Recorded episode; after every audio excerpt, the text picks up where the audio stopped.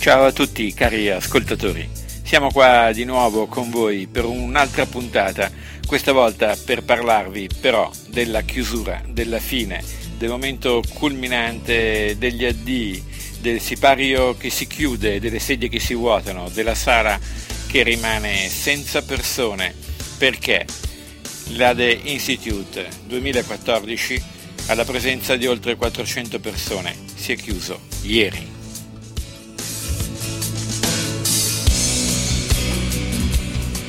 Ed è stato un momento emozionante che è cominciato la mattina molto presto perché sono dovuto scendere in sala assieme agli altri relatori per fare le ultime prove e prepararci in vista del nostro compito che consisteva nell'esporre il nostro intervento.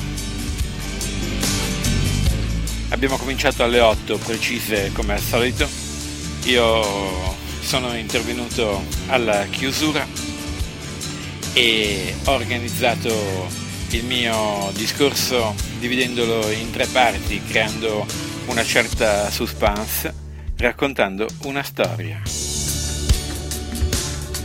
Una storia di studenti, di scuola, di didattica e soprattutto una storia di successo, perché è questo a cui noi dobbiamo puntare, al successo, al successo con i nostri studenti.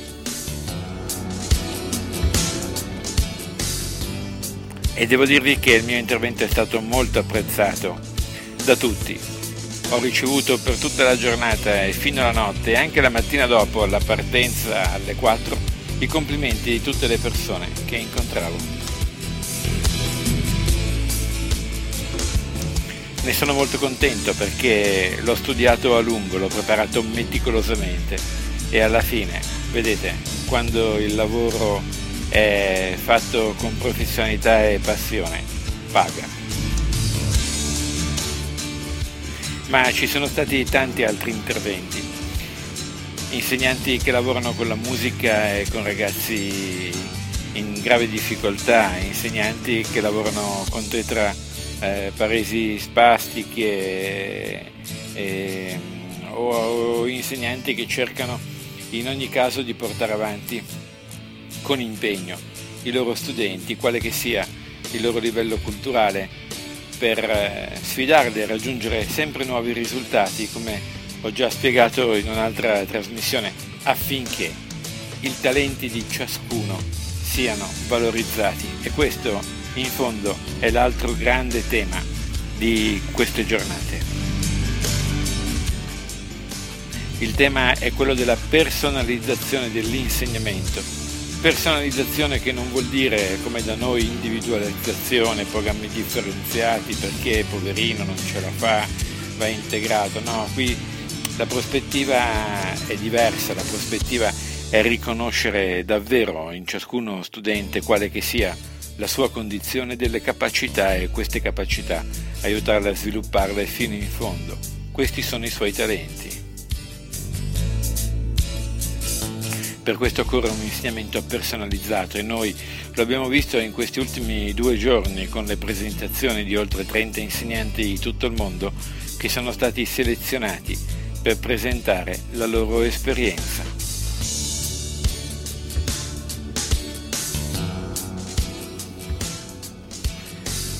Poi la giornata si è conclusa dopo un intervallo, il pranzo si è conclusa con la celebrazione dei vent'anni. Si è partiti dal 1994, quando i primi pionieri, i 3-4 insegnanti, eh, sono stati chiamati da Apple ed è stato proposto loro di diventare degli ambasciatori di una nuova didattica che fosse fondata sull'utilizzo delle nuove tecnologie e un rapporto reale con il mondo concreto.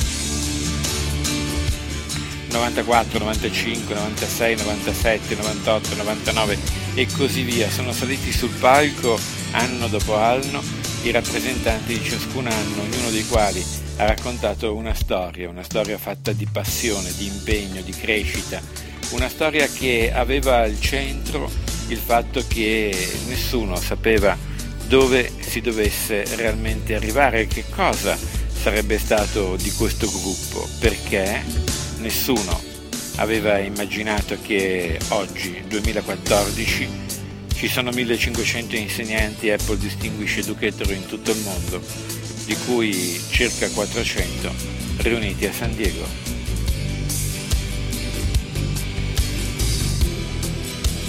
Sono stati momenti molto emozionanti perché gli anni passano e quelli che allora potevano essere gli insegnanti di mezza età, qualcuno oggi è anziano e, e ha raccontato delle storie particolari, storie che in certi casi sono state filmate.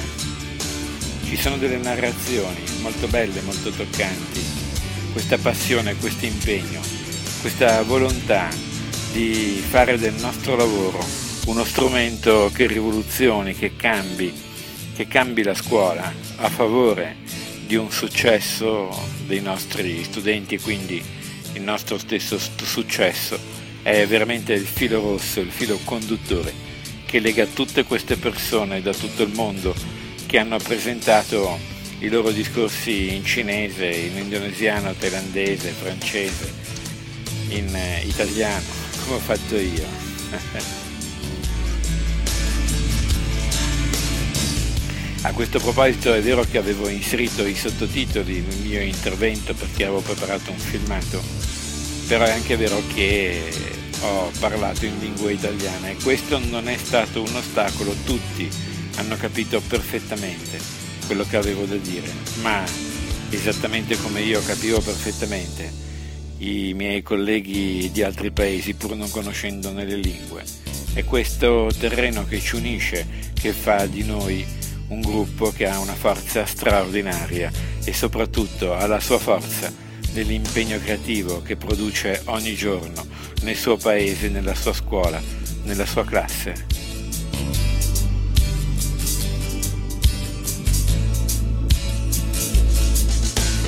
E poi è stato il momento della festa, la grande festa, discoteca, balli, aperitivi in piscina e poi appunto discoteca, balli fino a notte fonda. Io sono riuscito a dormire un'oretta e mezza grosso modo, poi alle tre sono sceso, check out, fine della storia, navetta per l'aeroporto di San Diego. Che tristezza vedere le sedie vuote, la sala vuota, ma c'erano ancora degli ade, dei colleghi, degli insegnanti attorno a un pianoforte con qualcuno che suonava e cantavano non so che canzone, ma cantavano alle 3 della mattina lì eh, una quindicina di insegnanti di diversi paesi.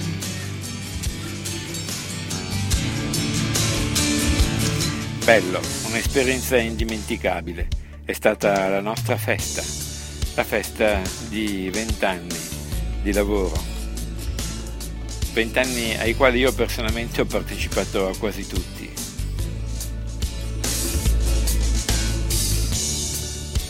Una storia incredibile, anche quella del nostro paese, che un giorno vi racconterò.